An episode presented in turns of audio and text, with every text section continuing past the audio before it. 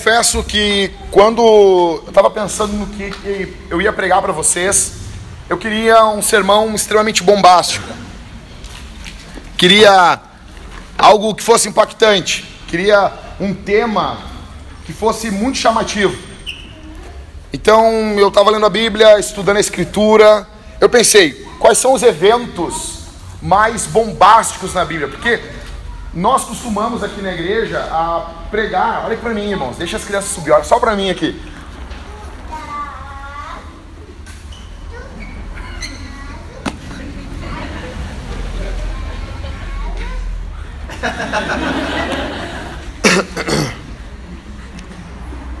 Nós costumamos ensinar a Bíblia aqui na Vintage em uma série de sermões. Ou seja, tem um começo, um meio e um fim. Então, quando há intervalos entre séries, agora no mês de maio, nós vamos começar, se Deus permitir, uma série no livro de, de Neemias. Então, fica um pouco mais livre para o pregador, para o pastor, escolher um tema. Então, eu queria uma coisa bombástica, porque pô, é a inauguração aqui do nosso novo lugar de reunião. Então, eu queria um sermão. Eu pensei, uma coisa bombástica na Bíblia Talvez a criação. Criação é uma coisa bombástica. Eu, eu conversei com o Thiago, meu amigo, a gente estava conversando sobre. Eu sempre pergunto isso para quem é meu amigo, assim, quais são os eventos que tu queria testemunhar no Antigo Testamento? Eu sempre pergunto dois. O Thiago encheu o saco e disse: tá bom, Thiago, sim. E ninguém fala criação. Cara, imagina só. Tu testemunhar a criação.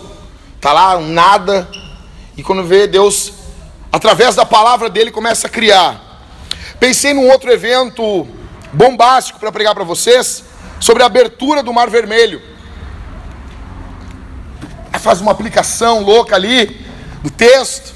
Pensei sobre o ministério de Elias, que para mim é talvez o maior profeta do Antigo Testamento. Eu brinco que Elias era um galchão de Deus. Depois que caiu fogo ali sobre os profetas de Baal, sobre aquela sobre a, a, oferta que ele oferece, os profetas de Baal dobram o joelho. Eu sempre brinco que ele pegou uma cuia e roncou ali, né? Mas não. Apocalipse. Eu não sei vocês, vocês gostam de histórias bombásticas? Filmes bombásticos. Por exemplo,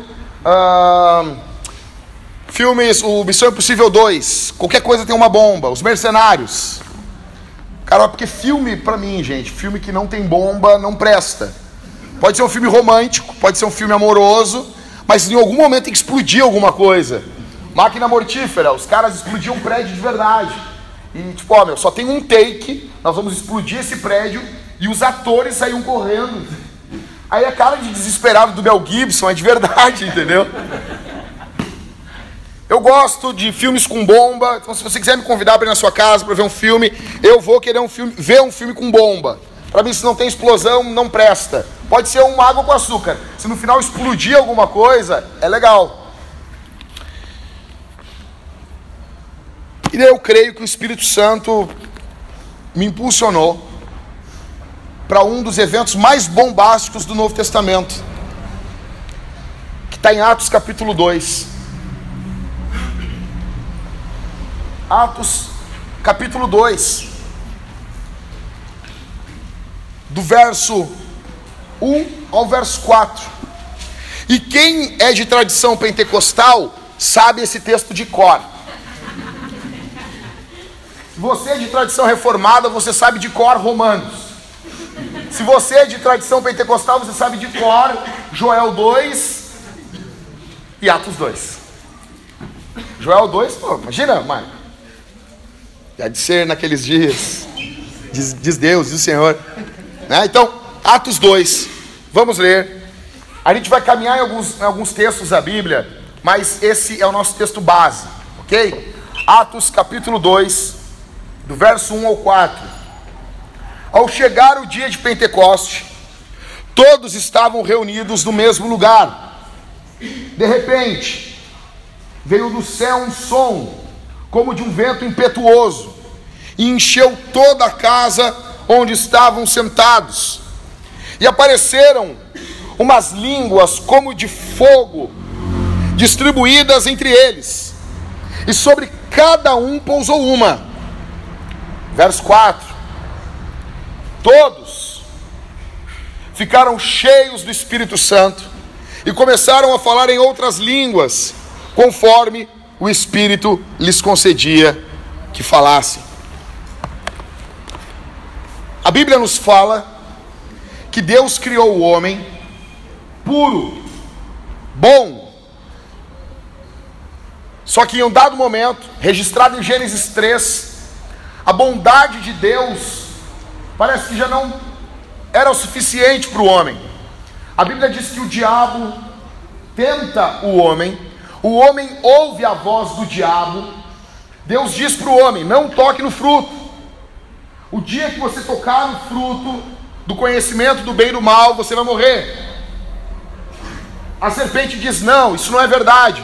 Deus disse uma palavra, a serpente disse outra. Adão escolhe confiar, acreditar, depositar suas alegrias na palavra da serpente. Ele come do fruto, e a comunhão com Deus é quebrada, a comunhão com o próximo é quebrada. Nós vemos no capítulo 4 Caim matando Abel, nós vemos o caos sendo instalado dentro de uma família.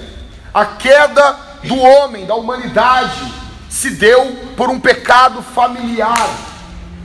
Deus, que criou o mundo perfeito, agora lança maldição, maldições sobre esse mundo, porque não seria justo e não seria nem bom para o homem, sendo pecador, viver num mundo que não fosse amaldiçoado.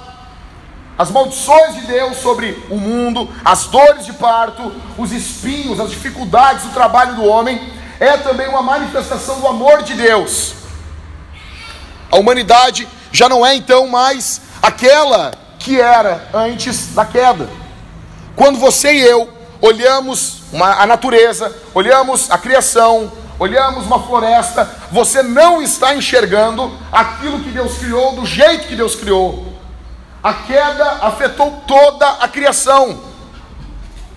Então a humanidade cai, mas ela precisa voltar a ter comunhão com Deus, porque sozinho agora Adão não consegue mais. A Bíblia diz em Gênesis capítulo 5 que o filho de Adão, ele era a imagem e semelhança de Adão. Se no capítulo 1 Deus diz façamos o homem a nossa imagem, conforme a nossa semelhança. Agora, no capítulo 5 de Gênesis, a Bíblia está dizendo que o filho de Adão é a imagem e semelhança de Adão, ou seja, a nossa natureza é má, porque Adão pecou. Quando Adão peca, a sua natureza mudou, e agora ele se tornou um pecador. Ele pecou e se tornou um pecador, mas agora não acontece mais assim.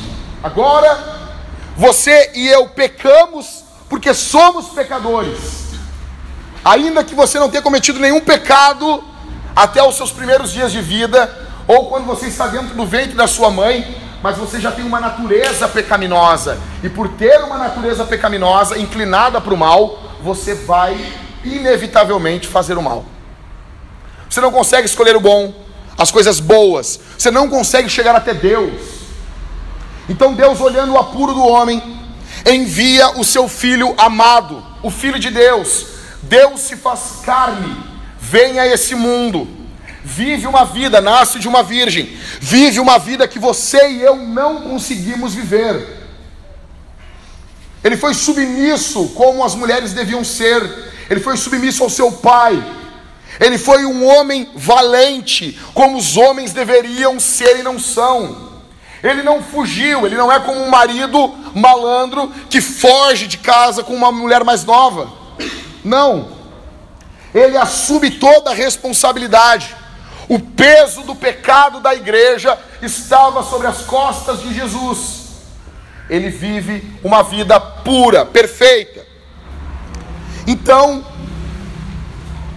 a humanidade, por amar as trevas, por ser pecadora, pecaminosa, por odiar a luz, porque não só as palavras de Jesus denunciavam os atos dos homens, mas a sua vida era uma denúncia.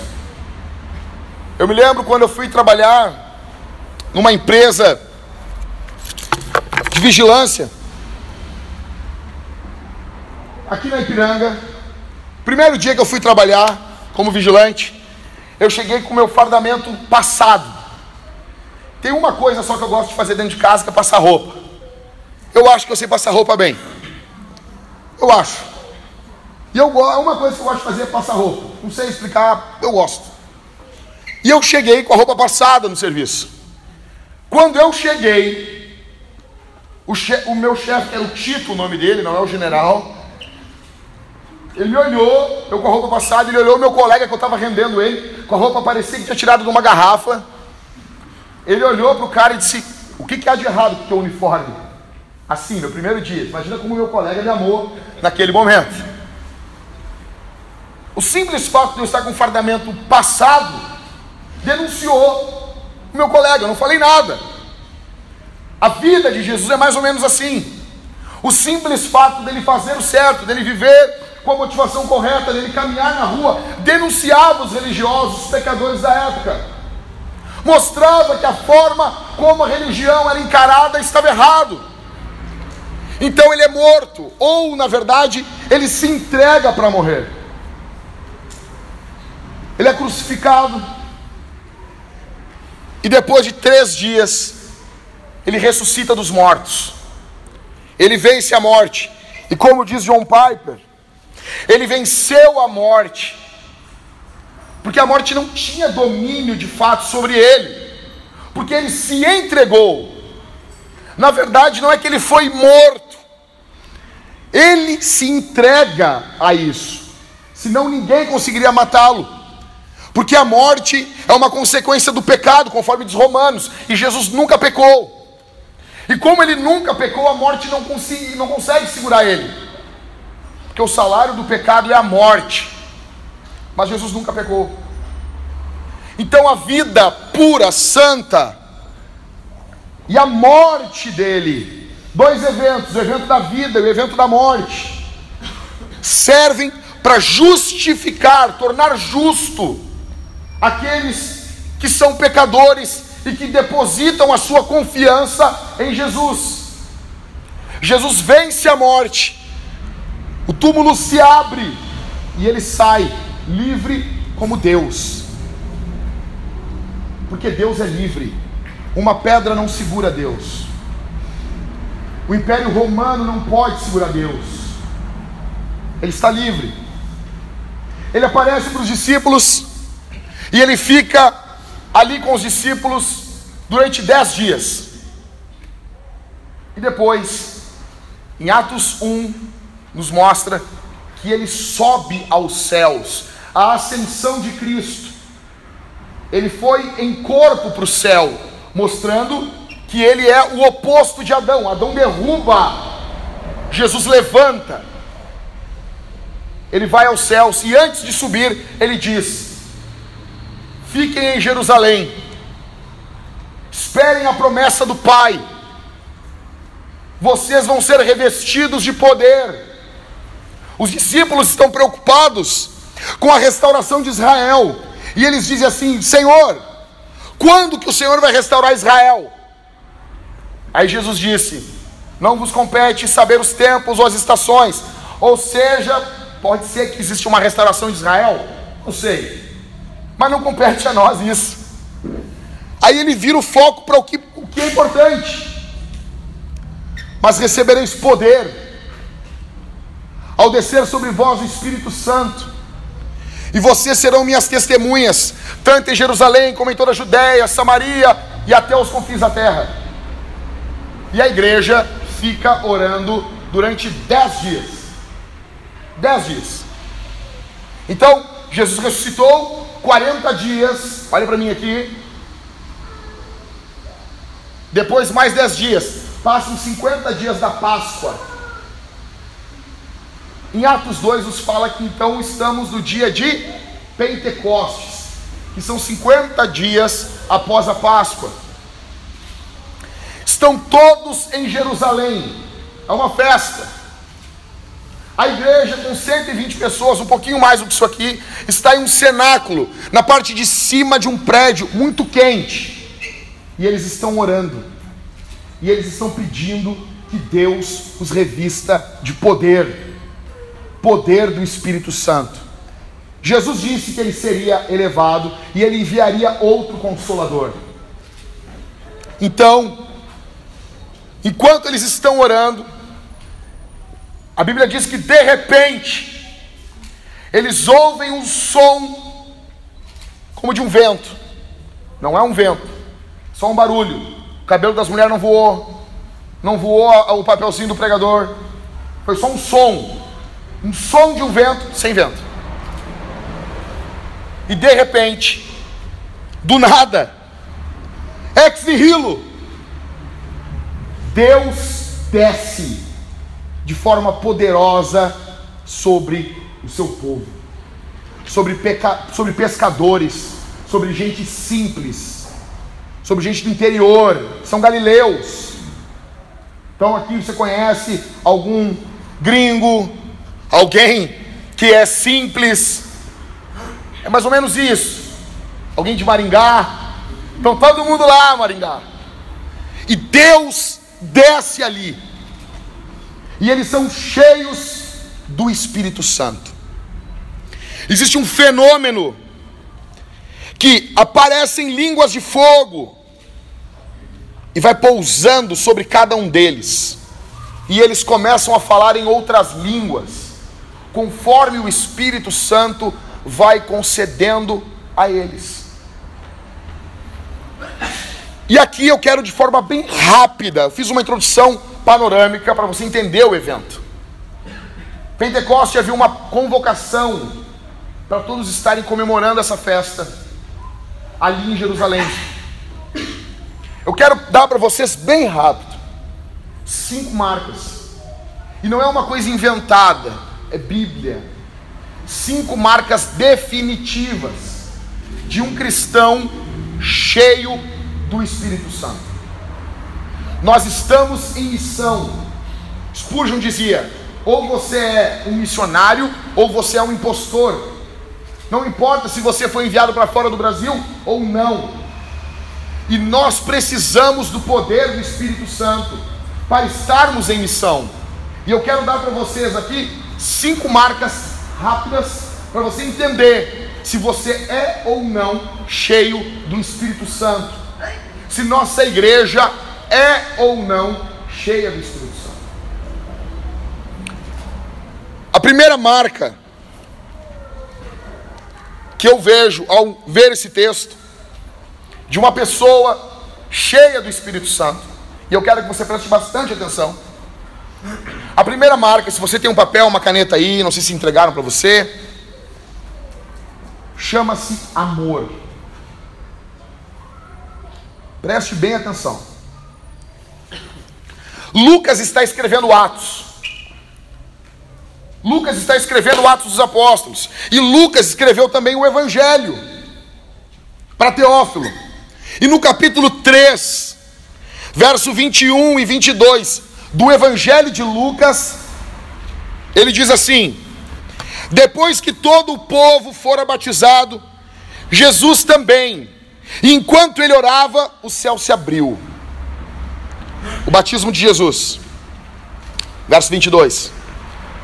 E o Espírito Santo desceu sobre ele, em forma corpórea de uma pomba, e uma voz disse do céu: Tu és o meu filho amado, em ti me agrado. A Bíblia diz, em 1 João, que Deus é amor.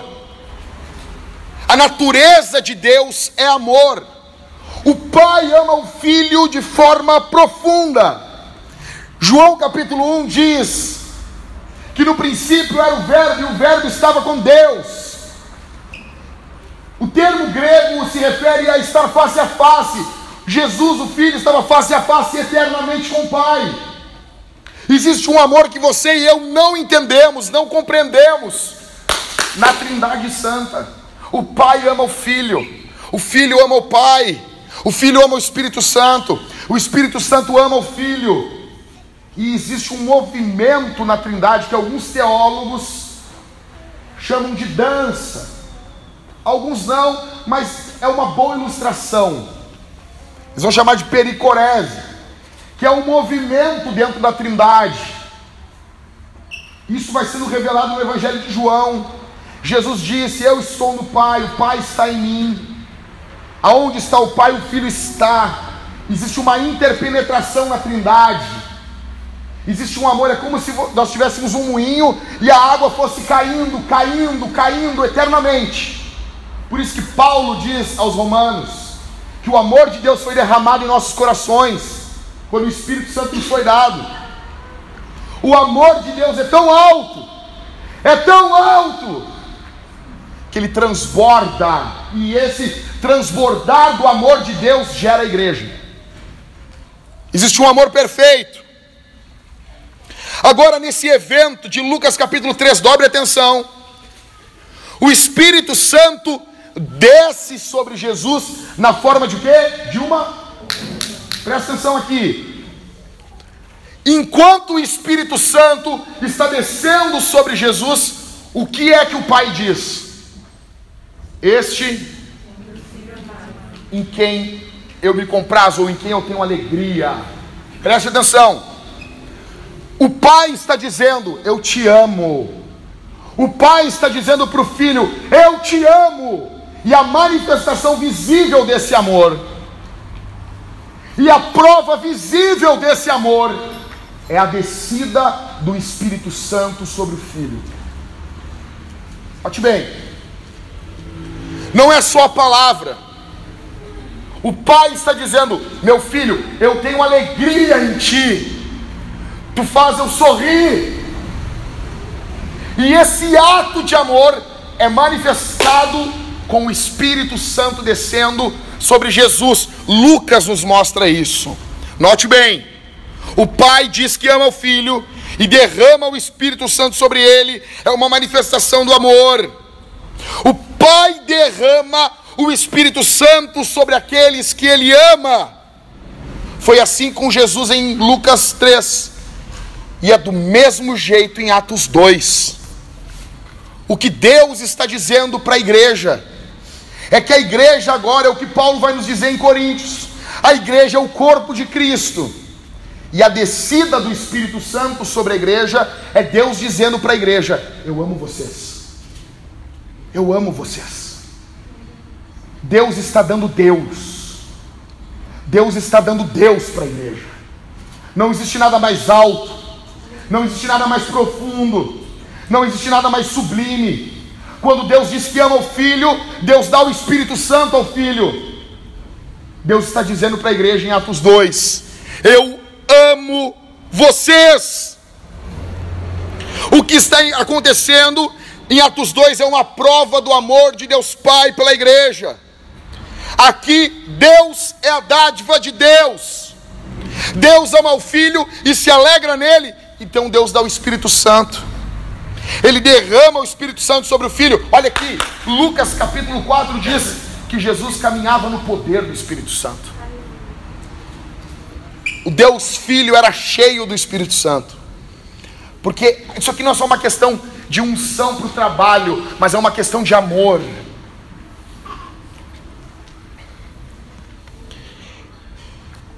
O pai ama o filho, lhe dá o espírito. Em Atos 2, o mesmo escritor nos mostra o Espírito Santo descendo agora sobre a igreja. E esse poder, esse amor de Deus, esse amor que é derramado sobre nós, ele vai gerar em mim e você amor, em primeiro lugar a Deus. Primeiro grande mandamento. Em segundo lugar, amor ao nosso próximo. Você quer saber aqui essa manhã se você está cheio do Espírito Santo? Me responda: o seu amor por Deus aumentou?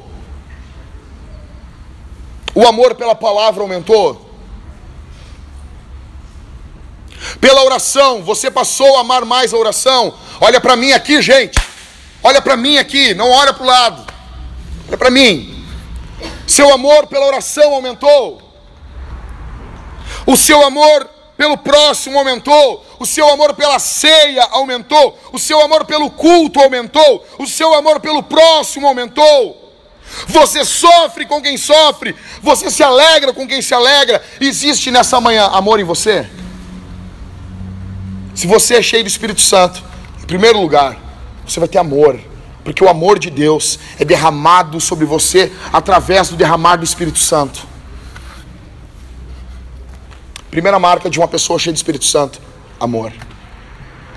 A segunda marca chama-se alegria. A segunda marca de um cristão cheio do Espírito Santo chama-se alegria. O Espírito Santo desce sobre a igreja e deixa essa marca com os cristãos. Em Atos 2 ainda, olha para o verso 42, até o verso 47.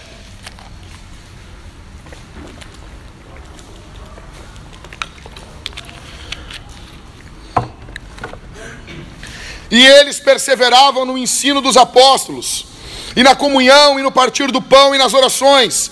Verso 43. Em cada alma havia temor, e muitos sinais extraordinários eram realizados pelos apóstolos. Todos os que criam estavam unidos e tinham tudo em comum. Vendiam suas propriedades e bens, e os repartiam com todos, segundo a necessidade de cada um. Verso 46 e perseverando de comum acordo todos os dias do templo, e partindo pão em casa, comiam com quê? Com o quê? E simplicidade de coração.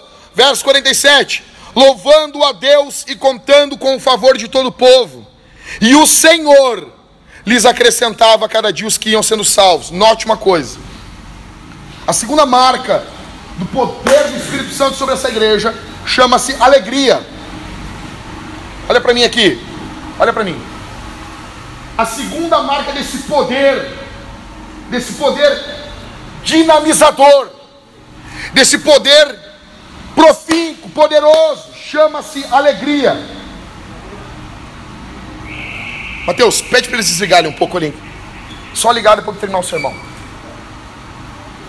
Olha para mim aqui, gente. Por isso que Pedro vai falar algo em sua carta no capítulo 1 e verso 8, que para mim, para mim, é o principal verso do Novo Testamento. Abre em 1 Pedro, lá no Novo Testamento, lá no finalzinho. 1 Pedro, capítulo 1 e verso 8. Capítulo 1 e verso 8. Olha o que diz a Escritura. 1 Pedro 1, 8. Eu conversava essa semana com o pastor Leão, segunda-feira, e ele citou esse texto, e eu sempre amei demais esse texto. E eu não entendo porque esse texto é pouco falado, Leão. Ele é pouquíssimo falado, e toda vez que eu passo ele está marcado, está riscado assim. Quer, eu não sabe o que tatuar, tatua esse texto. Pastor, eu sou contra a tatuagem. O conselho não é para você. 1 Pedro 1,8. Olha, olha a profundidade disso. Pois sem tê-lo visto, vós o amais. Jesus, você nunca viu Jesus, você já ama ele. E sem vê-lo agora, crendo, exultais com alegria inexprimível e cheia de glória. A segunda marca de um cristão cheio do Espírito Santo é a alegria em Jesus. Essa comunidade é alegre. Por isso que Pedro vai dizendo que a alegria deles é inexprimível é uma exultação dentro deles. Pedro havia vivido com esse grupo de Atos 2. Pedro havia vivido junto com essa gente. Um cristão é alguém que ama tanto a Jesus, que ele fica alegre com o nome de Cristo sendo propagado o que arranca um sorriso do rosto dele é um testemunho sobre o que Jesus está fazendo. O que é que arranca um sorriso do teu rosto? O que é que faz você ser feliz? O que é que deixa você alegre? O que é que tira o teu sono? O que é? Me diga aqui essa manhã. Eu vou usar uma palavra aqui de propósito. Eu quero usar essa palavra. O que é que te dá tesão na vida? O que, que é que faz você levantar de manhã? É o teu filho? É a tua mulher apenas? É apenas a igreja? Ou é o nome de Jesus? Não tem exceção. Se o nome de Jesus não queima dentro de você, tem algo errado. Tem algo errado.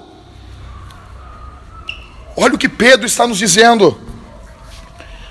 Pois sem tê-lo visto, vós o amais, e sem vê-lo agora, crendo, exultais com alegria inexprimível e cheia de glória.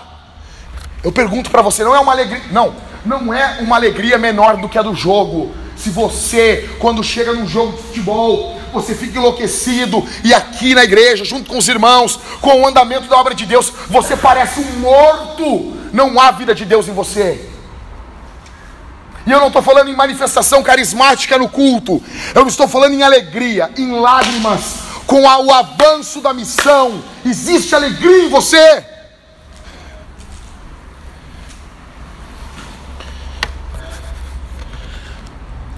Quando o Espírito Santo desce, ele vem trazendo alegria.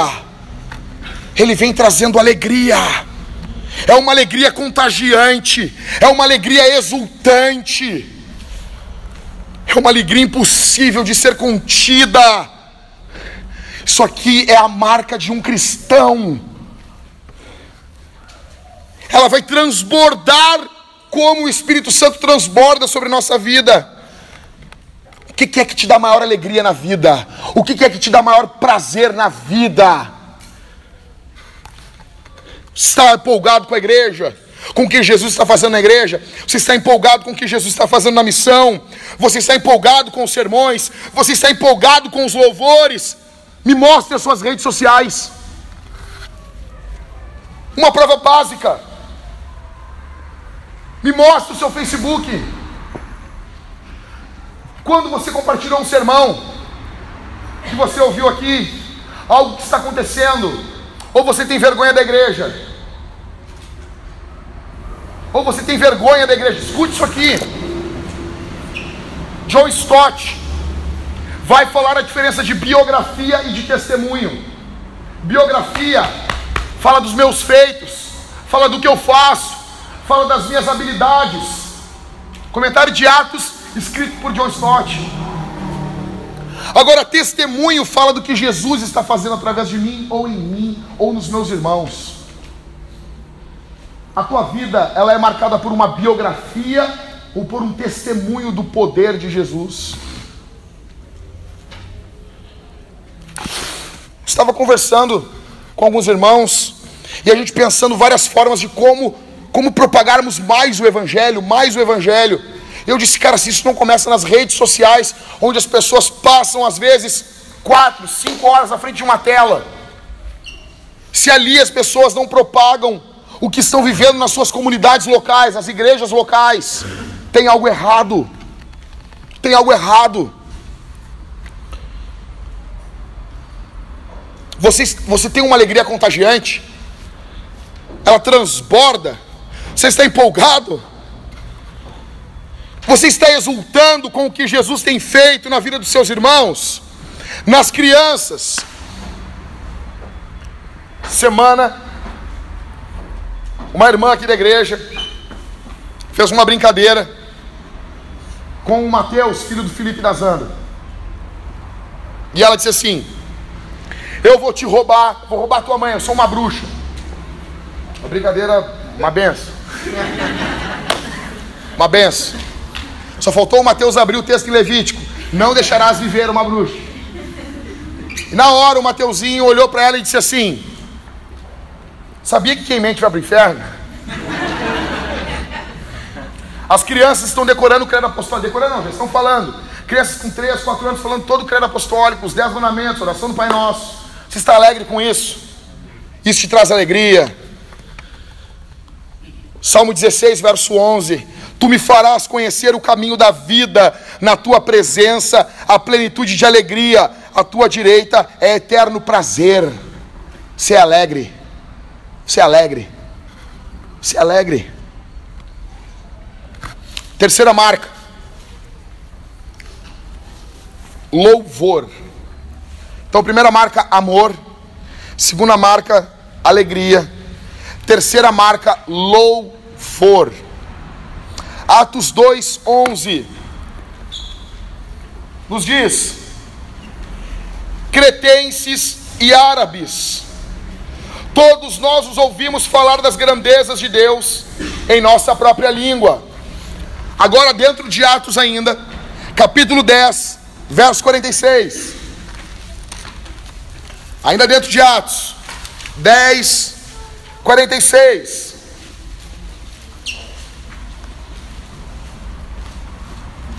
Quarenta e cinco quarenta e seis. Os crentes que eram da circuncisão, todos os que tinham vindo com Pedro, admiraram-se de que o dom do Espírito Santo também fosse derramado sobre os gentios. Verso 46. Porque os ouviam falar em línguas e engrandecer a Deus. Ah, pastor, então é obrigado a falar em línguas? Não. Porque em Atos capítulo 4, que eu vou falar depois para vocês, eles são cheios do Espírito Santo sem falar em línguas. A questão central aqui não são as línguas, mas é o louvor a Deus. A terceira marca de uma pessoa cheia do Espírito Santo é o louvor a Deus. Pode ou não ter línguas, mas sempre haverá louvor. Uma igreja cheia do Espírito Santo faz com que Jesus seja o centro, o centro do culto, o centro da vida, a motivação central, porque nós queremos que Jesus obtenha fama, que o nome dele seja famoso na cidade, obtenha a glória, o peso.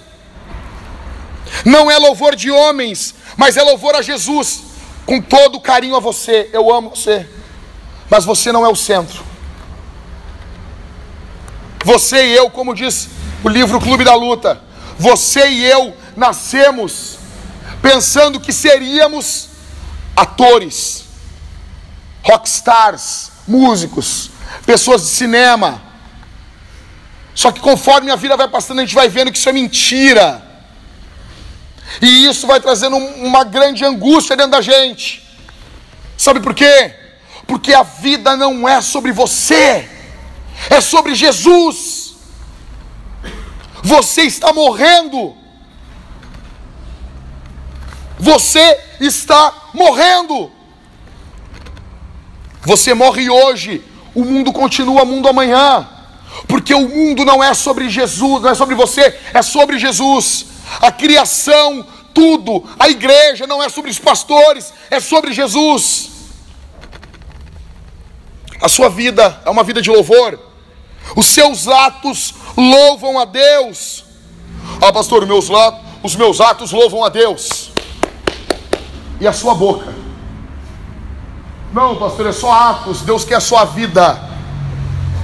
Não. Se fosse assim, Deus não tinha te dado uma boca. Nós temos o costume aqui agora para os membros da vida, gente. Como é que é o momento de cantar na tua casa? Você canta um hino no mínimo por dia na sua casa para Jesus? Ah, pastor, fica difícil. Toca evidências, vê se ele não canta. Ah, não, pastor, aí é jogo sujo. Você louva a Deus. Você fala das grandezas de Deus. Você ama cantar na igreja. Ou a sua vida é uma vida de murmuração. Cara, se tem uma coisa que eu, eu não suporto, é viver do lado de gente murmuradora, de gente que está sempre reclamando Tá tudo ruim, nunca tá bom. Nós tínhamos uma vizinha, Thalita e eu. Todo dia ela chegava na frente de casa e dizia assim: Guria, tu já teve uma dor aqui na perna, não sei o quê? Pois eu acordei assim. Primeira vez a gente, coitado, vamos orar por ti. Quando vê, nós moramos ali uns dois anos e todos os dias era um sofrimento diferente. Todo dia era uma dor num lugar diferente. Todo dia é um caos, todo dia é um problema, todo dia é uma reclamação, todo dia tá ruim isso, tá ruim aquilo. Eu quero dizer uma coisa para você, eu não quero esconder isso de você, eu não quero viver com você. Eu não quero. Eu digo para os irmãos isso. Eu não suporto viver do jeito, do, do lado de gente que vive reclamando. Sério, cara. E eu que depender de mim, eu vou, eu vou fazer de tudo para que os irmãos não convivam com você. Você é um câncer. Você é um semidemônio. Você é um semi-diabo. Eu não posso chamar você de diabo, eu tenho que falar, entendeu? Você é um semi-diabo. Você é um semi-satanás. Porque o diabo não louva a Deus. O diabo é o pai da mentira. Se você está sempre reclamando, em nome de Jesus, vai embora e não volte nunca mais. Nós queremos gente alegre. Nós queremos gente que quando está com problema chora, sofre, mas que a vida não é marcada por isso. Se é só caos, se é só problema, se parece a terra de Gênesis 1, sem forma e vazio, um caos. Tem louvor na sua vida? Você tem o que agradecer? Cara, tu era para estar no inferno nesse momento. Você era para estar sendo queimado, torrado, fiado num espeto divino, sendo girado ali o tempo todo na brasa de Jesus. E você está aqui sentado, a sua bunda numa cadeira ouvindo o Evangelho, e você não louva nunca a Deus. Que poder do Espírito Santo é esse?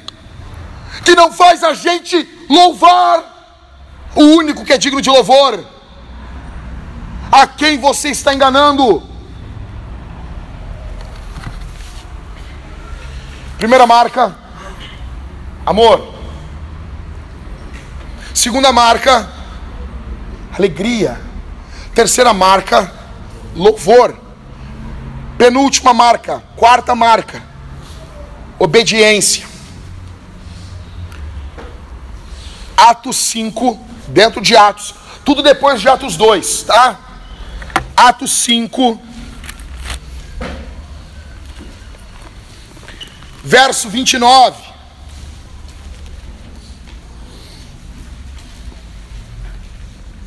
Diz: Respondendo Pedro e os apóstolos disseram: É mais importante obedecer a Deus do que aos homens. Ó, volta o verso 28 comigo. Não vos ordenamos expressamente que não ensinasseis esse nome, mas encheste Jerusalém desse vosso ensino, e quereis lançar sobre nós o sangue desse homem. A igreja depois que o Espírito Santo desceu, eles encheram Jerusalém com o nome de Jesus. Eles dizem: não é, olha para mim, não é para vocês pregar Jesus. Então os apóstolos, no verso 29, dizem: o mais importante, obedecer a Deus, do que obedecer os homens. Olha o que diz agora o verso 32. E nós somos testemunhas dessas coisas. E também o Espírito Santo, que Deus concedeu aos que lhe obedecem. John Piper diz acerca disso: que deu, concedeu, é um passado simples, obedecer é presente contínuo. Ou seja, Deus concede e a gente obedece. Um cristão cheio do Espírito Santo, ele obedece a Deus. Não existe igreja sem enchimento do Espírito Santo, e não existe enchimento do Espírito Santo sem obediência às Escrituras. Tem obediência em você? Você se preocupa com o que a Bíblia diz? Existe obediência aos pastores. Hebreus 13, 7 diz: obedecer aos vossos pastores. Ah, eu não tenho, eu não vou obedecer ao pastor. Então procure uma igreja que você possa obedecer. Existe obediência aos teus pais, o quinto mandamento. Você que é solteiro, que mora com os teus pais, não, não quero saber a tua idade, não importa. Se você mora com teu pai, você tem que obedecer a ele. Você obedece aos teus pais. Existe obediência ao teu marido, minha irmã. Efésios 5, 22. As mulheres obedeçam em tudo os seus maridos. Ou você está contaminada pelo vírus do feminismo. Ou você obedece o que a Bíblia diz, ou você não é cheio do Espírito Santo. Se o Espírito Santo desce sobre você, você vai pecar, mas vai haver uma pulsão dentro de você, uma vontade dentro de você de viver o que a Escritura diz. Não adianta orar, Não adianta jejuar se você é desobediente. Se você não obedece seus pais, pare de orar. Obedeça seu pai primeiro. Se você é uma mulher briguenta dentro de casa, cara, existem mulheres que são, não é o diabo que endemonia elas, elas endemoniam o diabo.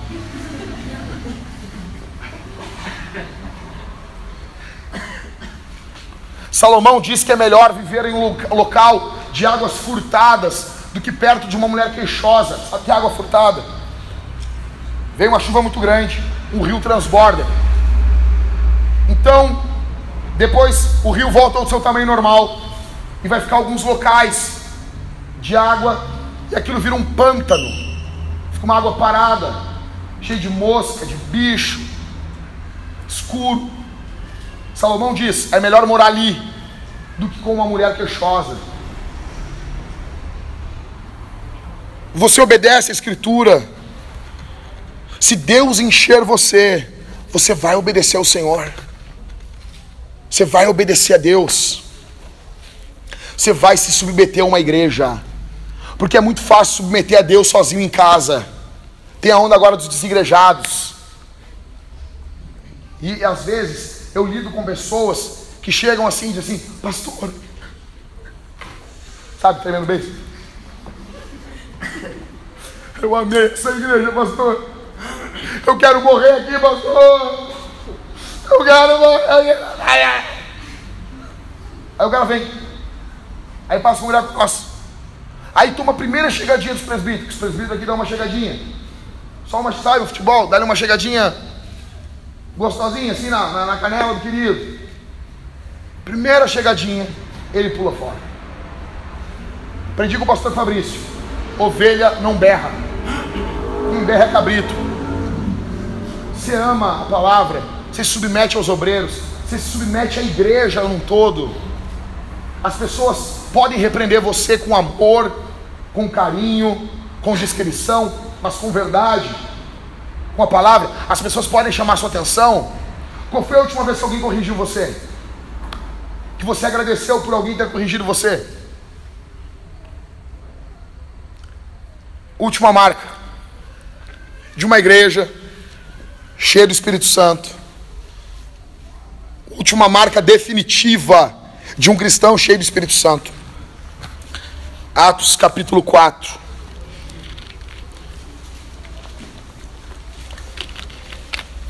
Verso 31. Atos capítulo 4, verso 31. Olha o que diz a Bíblia. E quando terminaram de orar, o lugar em que estavam reunidos tremeu. Todos ficaram cheios do quê? Olha a consequência dentro do verso 31. O que eles fizeram? E passaram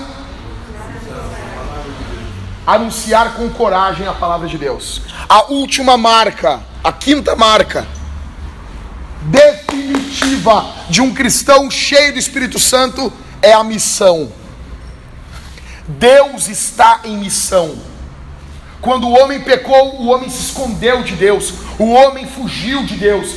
Deus tem que vir em direção ao homem e pregar o evangelho para o homem. O primeiro pregador da Bíblia chama-se Deus. Evangelho é boa notícia. Ele deu a boa notícia a Adão. Da semente da mulher vai nascer um que vai esmagar a cabeça da serpente. Isso chama-se de proto-evangelho, o primeiro evangelho, a primeira pregação do evangelho. Deus vem em missão. Olha para mim, estou terminando. Só no evangelho de João, Jesus fala 39 vezes que ele é um missionário. O Evangelho de João tem 21 capítulos. É quase duas vezes por capítulo. Jesus fala: O Pai me enviou. E no capítulo 20, Jesus disse: Assim como o Pai me enviou, eu envio a vós. Deus está em missão. A missão não é uma obra da igreja. A missão é uma obra de Deus. A igreja é incluída dentro dessa obra missional de Deus. Deus está em missão. Eles oram, o Espírito Santo desce sobre eles e eles anunciam a palavra. Tem sido assim há dois mil anos. O Espírito Santo desce e a igreja anuncia a palavra. Aqui estamos nós, essa manhã, dois mil anos depois desse evento de Pentecostes. O que nos une aqui é o que? É um pouco de tecnologia, é luz, é um louvor bem tocado, ou é o amor pela palavra?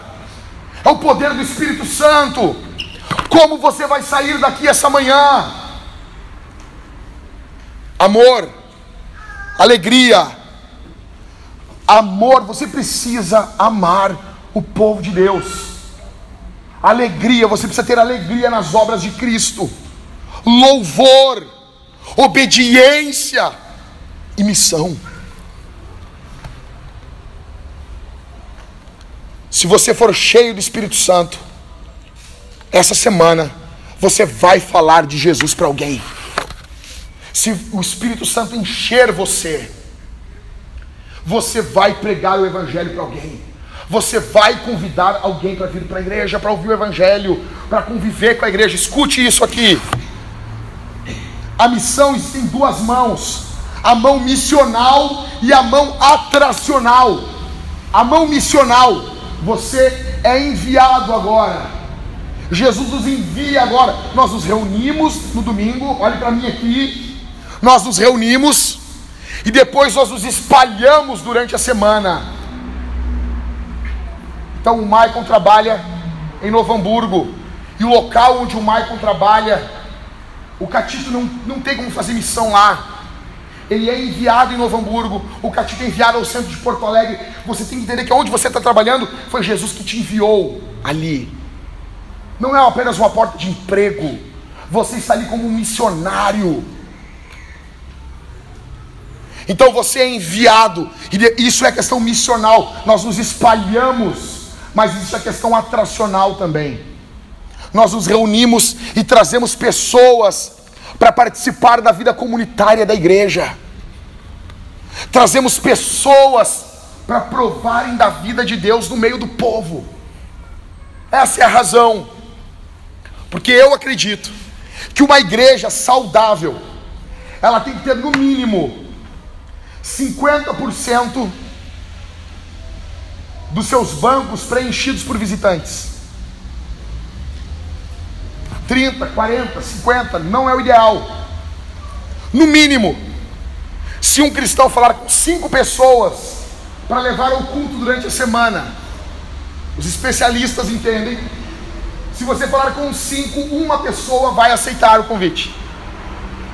Uma pessoa vai aceitar o convite de ouvir o Evangelho, de cantar, de conhecer a vida de Deus, porque a vida cristã ela traz alegria, ela traz a igreja no primeiro século ela caía na graça do povo. Não é só a proclamação, mas é a forma como a igreja vive. É uma forma missional, uma forma atracional. Eu encerro dizendo para você: se você quer apenas um lugar para congregar, para ficar sentado, para ninguém encher o teu saco. Você está no lugar errado. Se você quer apenas uma igreja legal, você está no lugar errado. Se você quer apenas uma igreja acomodada que não corra riscos, você está no lugar errado. Se você quer apenas um clube aonde você não vai ser desafiado, aonde as pessoas não se importam da forma como você vive, se você lê ou não a Bíblia, se você comparece aos cultos em comunhão, você está no lugar errado. Se você quer uma igreja para ser apenas um pingente, um detalhe na sua vida agitada, para ser apenas mais uma coisa no seu currículo, nossa, que vida agitada! Faz isso, aquilo, aquilo outro, e a igreja é um pingente. Você está no lugar errado. Agora, se você quer viver em missão, se você enxerga toda a sua vida como uma vida missional, você está no lugar certo. Se você quer ver o reino de Deus avançando sobre Porto Alegre, você está no lugar certo. Se você está disposto a viver em uma igreja que vai mudar tudo, exceto que a Bíblia vai ser pregada todos os domingos, você está no lugar certo. Nós não temos compromisso com o melhor horário para o teu dia. Hoje é às 10. Se amanhã, 4 da manhã, for a melhor forma, nós faremos culto às 4 da manhã. Se amanhã for melhor, a uma da tarde, nós faremos culto. Nós não temos compromisso com a tua agenda dominical. Mas se você sabe assim, uma coisa, nós damos a nossa palavra para você. A Bíblia vai ser aberta e explicada para o povo domingo após domingo. Se você tem um desejo de orar por um avivamento sobre a igreja e sobre a cidade de Porto Alegre, você está no lugar certo. Se você se alegra e anseia pela fama ao nome de Jesus, você está no lugar certo. Se você ama desafios na missão, você está no lugar certo. Eu encerro dizendo que é pecado você não ser cheio do Espírito Santo. Porque encher-se do Espírito Santo é uma palavra, é um mandamento. Paulo vai nos mandar isso. Em Efésios 5,18 é imperativo, não é uma opção. A boa notícia para você e para mim é que Jesus, diferente de você e, e, e de mim, Jesus viveu uma vida pura, plena, e ele viveu uma vida cheia do Espírito Santo. Por isso há perdão para você. Por isso há perdão para mim. Por isso existe graça de Deus para nós. Porque o Filho de Deus viveu uma vida cheia do Espírito Santo. Nós estamos dando um tremendo passo de fé aqui. Vocês não têm noção. Vocês não têm noção. Nós pagávamos cinco vezes menos no outro aluguel só que já não cabia mais as pessoas. Nós não tínhamos um lugar para as crianças. E desculpe, jovens dinâmicos, eu amo vocês. A nossa igreja possui muitos jovenzinhos dinâmicos. Eles têm muitas ideias, eles são dinâmicos. Mas uma igreja com jovens dinâmicos é uma igreja com arrecadação baixa. Acabou. Acabou. Nós, nós somos sempre desesperados. Eu já pedi para o Everton: Everton, Tu nunca me diz o valor da oferta domingo de tarde. Eu quero ter um. Eu quero descansar. Eu, eu, eu quero. Eu não quero ter úlcera.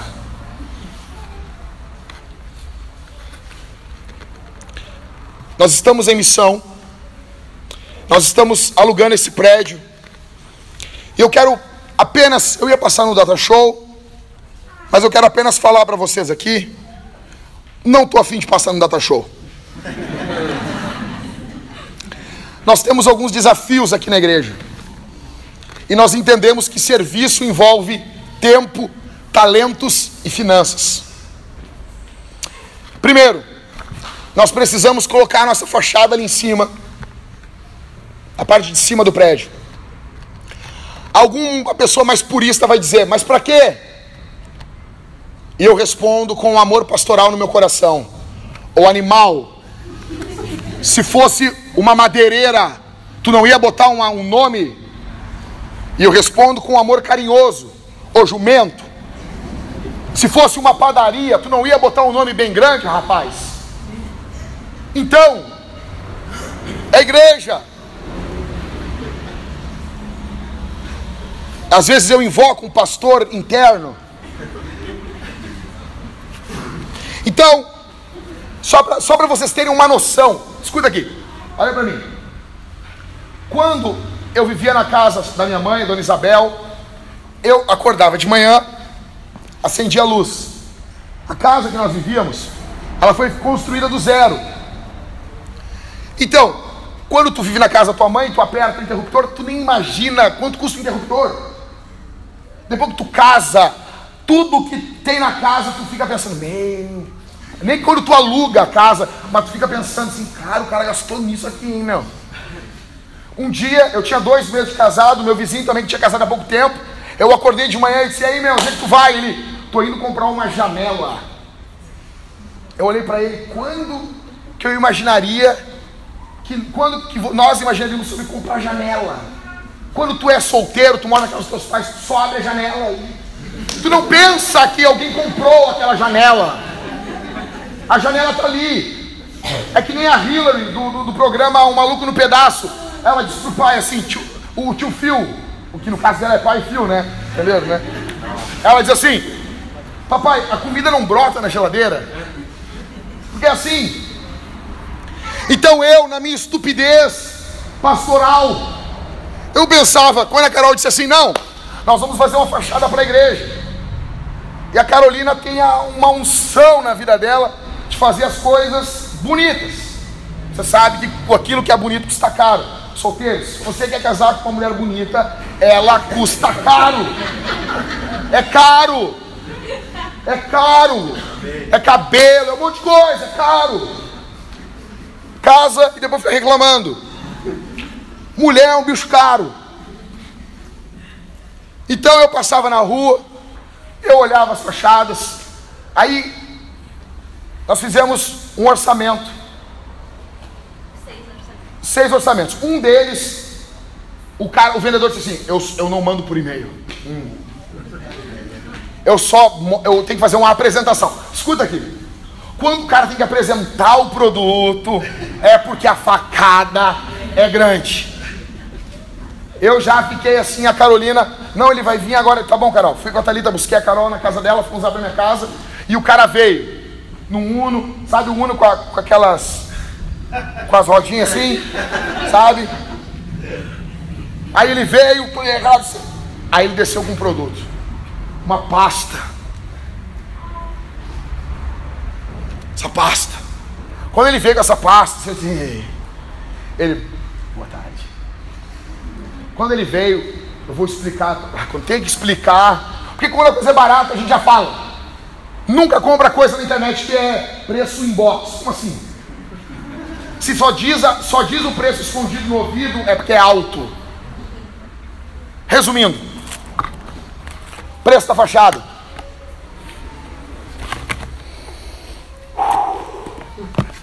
Quarenta mil reais. a que a gente quer. A mais barata, que a gente ia ficar triste botando, 15 mil e 500.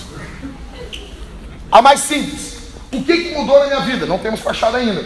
Mas agora eu ando na rua e eu olho as fachadas e eu penso: Uau! Essa gente tem dinheiro. Não! A fachada do Zap deve ter sido um rim de alguém. Alguns. Porque um rim no mercado negro custa 60 mil reais. Sabia disso, né? Você tem dois.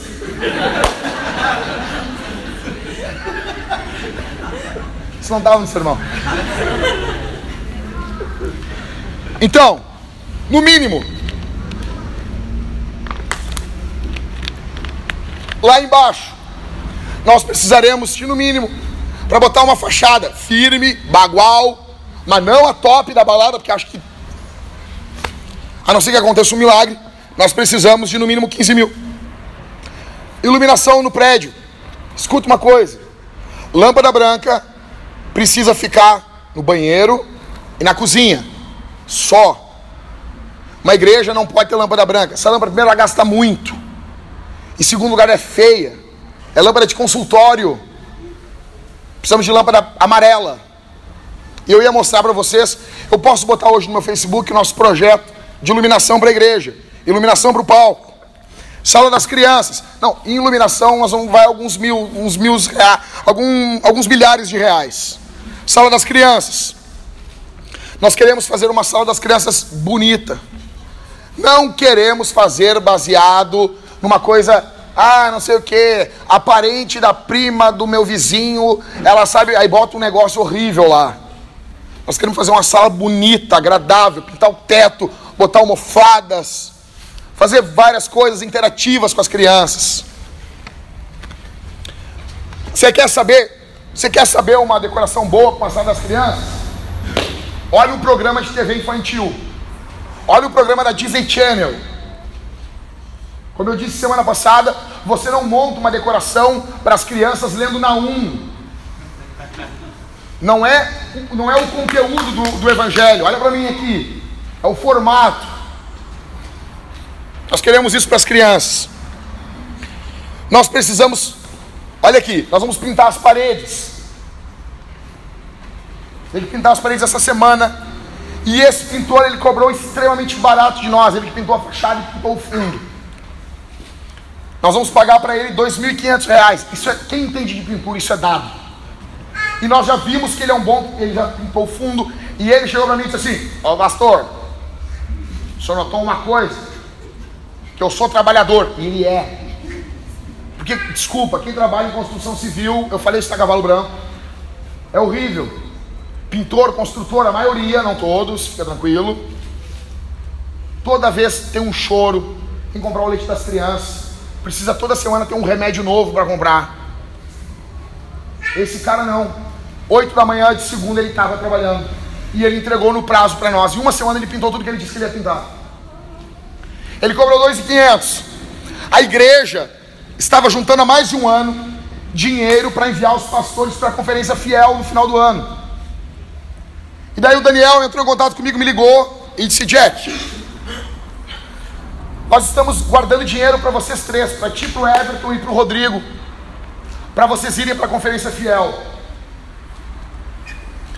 Tu não sente no teu coração de dar esse dinheiro para a pintura da igreja? Primeiro que eu não sabia que eles estavam juntando dinheiro para nós. Então, no momento, eu descobri que nós temos dinheiro. E no segundo momento, então já não tinha mais. Então, eu disse, na hora ali eu vou dizer o quê? Glória a Deus. Correndo uma lágrima. Glória a Deus. É nós. É nós que voa, bruxão. Isso aí. Deixa eu só falar com o Rodrigo e com o Everton. Aí é mesmo fenômeno. Boa notícia. Nós temos dinheiro para a conferência fiel. Má notícia. Os obreiros estão se mancomunando para nós abrirmos mão disso. Os diáconos estão, olha, quem sabe vocês não deixam o dinheiro aqui. Resumindo, tinha entre 700 e quase 800 reais, talvez um pouco menos, e isso a gente já tem para dar para pintura. Nós temos que pintar e temos que dar o dinheiro amanhã. Metade do aluguel tem que ser dado amanhã também. Aquela escada da onde sobe as crianças, nós queremos botar uma grade, uma porta. Só para botar a porta é 500 reais. Para nenhum atentado, oh, perdão, para nenhum abençoado subir e pular lá de cima. Crianças fazem isso.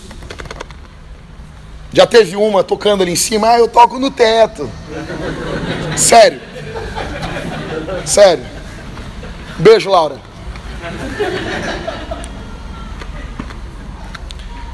Precisamos de mais um data show, porque tem só de um lado, e a maioria aqui não é vesgo como eu, que enxerga uma visão panorâmica. Precisamos de cadeiras, no mínimo de 100 cadeiras mais, mas nós conseguimos, temos dinheiro para apenas 63 cadeiras.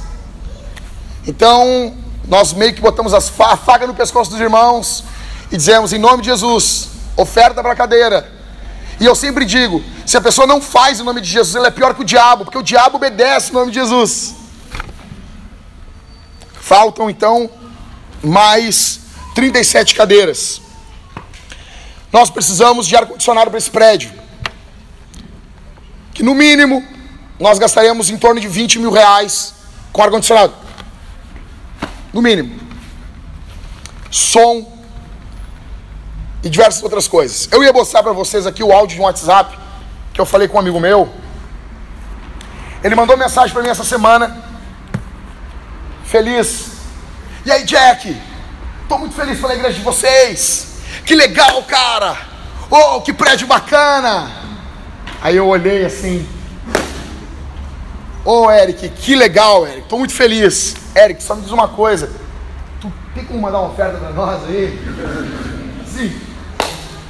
Olha, se não tiver, tudo bem, nós chamamos, mas se tiver, aqui está a conta da igreja, já mandei. Já botei no modo avião, assim, e quero saber a resposta. Ele, não, eu vou mandar, com certeza. Que bom por lembrar. Não, esse é meu trabalho. Eu quero dizer para vocês o seguinte: nós não plantamos igreja com gente preguiçosa. Nós não fazemos missão com gente que dá desculpa. Nós precisamos, se você ama a missão, se você quer que o evangelho verdadeiro propague em Porto Alegre, que você se junte a nós com seu tempo, com seus talentos e com suas finanças. Nós não queremos que você sacrifique seus filhos, sua casa, nada disso. Mas que você se junte a nós. Se você é cheio do Espírito Santo, você vai entender que o foco de tudo se torna a missão. O que Jesus está fazendo.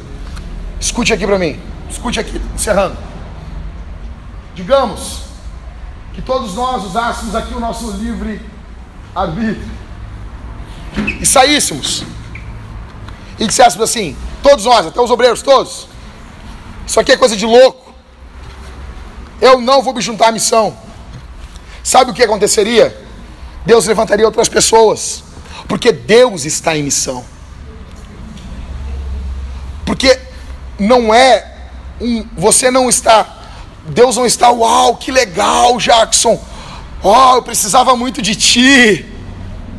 Quando eu oro em casa, a minha, oração é toda descoordenada. Não é que nem oração em público. Oração em público a gente ora bonito. Em casa é tudo descoordenado. Eu oro pelo cachorro, depois eu oro uh, pelo meu, meu parente. É tudo descoordenado. Deus já ouviu orações espetaculares. Já ouviu Jeremias, já ouviu Moisés. O Espírito Santo já ungiu Spurgeon para pregar. Eu fico imaginando o Espírito Santo assim, ah, mas é esse cabeçudo mesmo. É o Jackson que, que vai. Deus já teve pessoas muito mais espetaculares. Deus está em missão com você ou sem você, com o Jackson ou sem o Jackson. Deus vai fazer isso. A questão aqui é privilégio. Você ser parte não do que Deus vai, do que Deus já está fazendo no mundo desde a criação. Eu gostaria de orar com você, sentado mesmo. Baixe sua cabeça. Vamos orar. Feche seus olhos. Feche seus olhos. Senhor, obrigado pela tua palavra. Obrigado pelo teu evangelho. Obrigado porque faltou luz hoje. Para nos lembrarmos que o Senhor é a nossa força. Enquanto tivermos voz, palmas, iremos te louvar, Senhor. Eu te peço, enche-nos do teu Espírito Santo. Derrama o teu Espírito Santo sobre nós. Nos traz um avivamento, um quebrantamento com amor, com alegria, com louvor, com obediência e com missão. Senhor, eu falei a tua palavra. Eu preciso que o teu Espírito nos desperte para a obra que o Senhor está fazendo. Que cessem as desculpas. Ó Deus, não permita que as pessoas vão para casa do mesmo jeito que sempre vão.